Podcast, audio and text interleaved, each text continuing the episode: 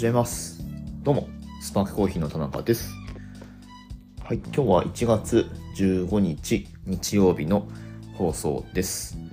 さてさて、うんとですね、昨日、おとといくらいに情報上がってたんですが、コーヒーコレクションディスカバーという、えーイベントが立ち上がりました。これね、えーっと、ちょっと待って、どこ行った？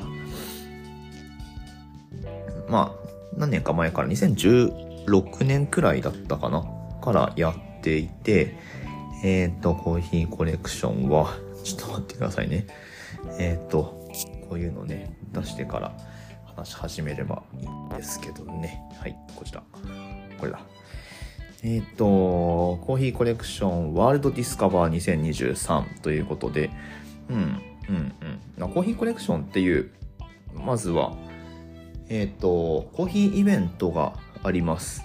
で、あ、2015からやってたんだ。えー神保町、神田、えー、で、ん？あ、今回会場変わるのかな？はい。まあまあ、あの、以前だと、あれなんだっけ？ちょっと場所のビルの名前忘れちゃいましたけど、まあ、神保町エリアですね。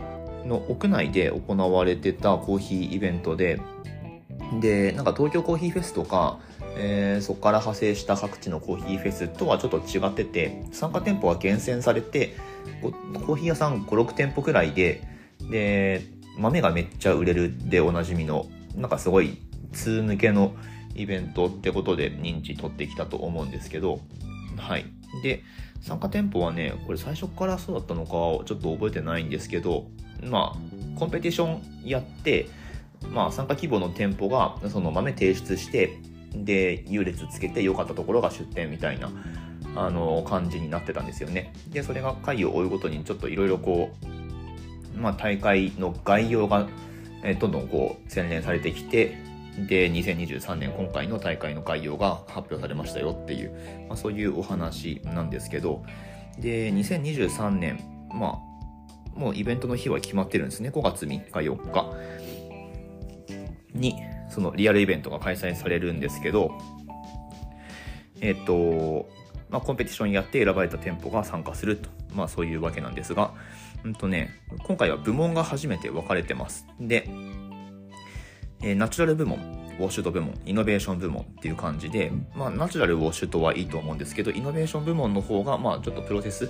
えーとか、あとは、まあ、インフューズドも OK みたいな、まあ、そういうちょっと変わったコーヒー、えー精製処理で、えー仕上げられたコーヒーを出品する場合は、そのイノベーション部門という形で、えーエントリーをしていくと。ロースターがね。1キロ以上の、まあ、業務用焙煎機を使用したロースターが、えー参加できる大会ということです。うん。で、その部門、えーっと、参加できる部門は一つだけってことでダブルブッキングできませんと。うん。まあ、そういうことのようですね。はい。で、各部門の上位2店舗が、そのリアルイベントへの出店チケットを獲得します。うんあのーそうね。はい。みんな出たいもんね、これね。というわけで、6店舗かな？うん。が、そのコーヒーコレクションに参加できると。まあ、そういうわけみたいです。はい。まあ、で、各部門のエントリー上限数は最大30。まあ、30ロースターで3部門なんで、90ロースター。ロースター90。うん。まあ、ここ数年で増えましたからね、本当に。ロースター業をやってる人、店舗あるなしに限らず、うん、増えたんで、まあ結構狭き門なのかなっていう感じはしますね。応募者結構いると思うので。で、えー、まあこれ詳しくはコーヒーコレクションで検索してもらうと、インスタグラムのアカウントがありますんで、まあそこに概要載ってるので、今回その、まあジャッジが、えー、もう発表されてるんですけど、まあまあ、発表されてる通りになってますと。まあ、チャンピオンだったり、有名なお店の人だったりとかね。はい。で、えー、コーヒーコレクションね、まあ、確かに、いいですよね。うん、こういうイベント。まあ、その、大会なんですけど、やることとしては、まあ、いい豆使って焙煎して提出。これだけです。はい。なので、えー、まあ、言葉でそのプレゼントができないので、もう本当、えーその日の味が良かったところが勝つっていう、うん。なかなかこれこれ狙って勝つのって難しいと思うんだけどまあでもね参加しないことには勝てないので、まあ、僕も、えー、今回も参加しようと思います。でまあ毎回毎回というかうんと、まあ、最初の方は多分ねなんか出店えー、なんだろう申し込みとか最初オープンにはなってなかったと思うんだけど、まあ、大会みたいな形でオープンになってからはスパークコーヒーはなんだかんだ毎回えー、エントリーはしてます。で、2018年かな ?2018 年に、えっ、ー、と、出店実際にさせてもらったこともあります。はい。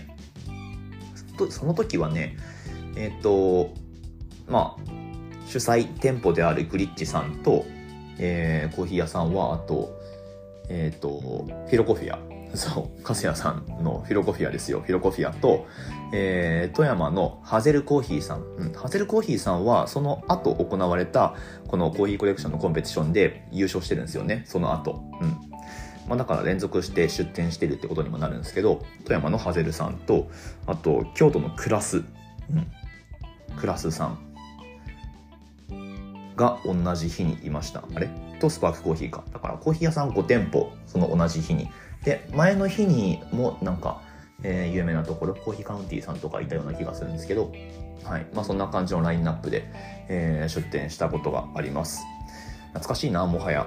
カスヤさん出てたな、普通に。で、その時は、あのね、一応縛りがあって、提供するコーヒーは、まあもちろんいいやつ使うっていうのはもちろんなんですけど、まあ、でも、カップ売りする場合に1杯500円で売ってくださいっていう制約があったんで、なので、まあ、そんなにめちゃくちゃすごいの持ってこれないよねっていう、多分ね、そんな空気になってたんだと思います。はい。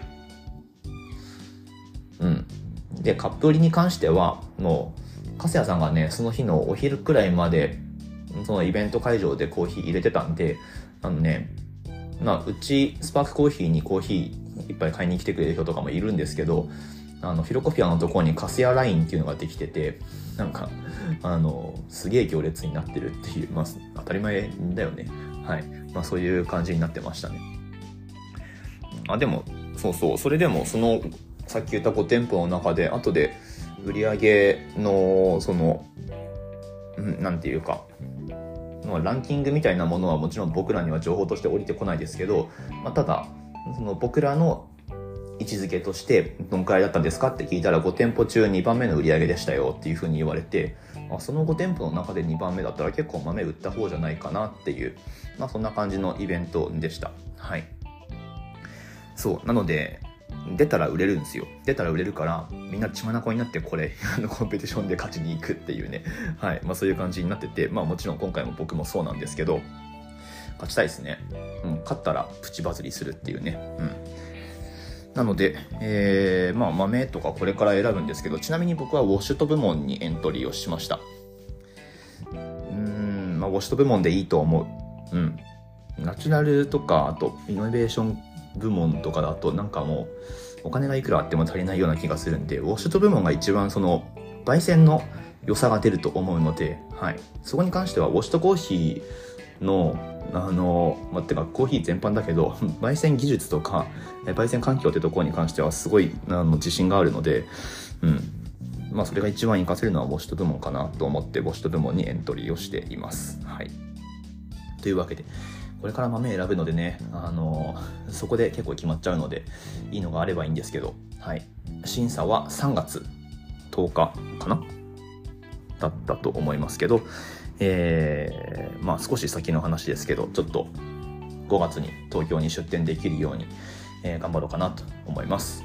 まあ今日はそんな感じでコーヒーコレクションについてご紹介をしてみました。はい。え、そんなイベントあるんだって興味持った方はですね、ぜひ、あの、コーヒーコレクションって入れて、えー、調べてもらうとすぐ情報出ると思いますんで、えー、ぜひチェックしてみてください。はい。そんなわけで、えっ、ー、と、スパークコーヒーのオンラインストアもぜひご利用ください。うん。ね、概要欄にリンク貼ってありますんで、ぜひぜひお待ちしております。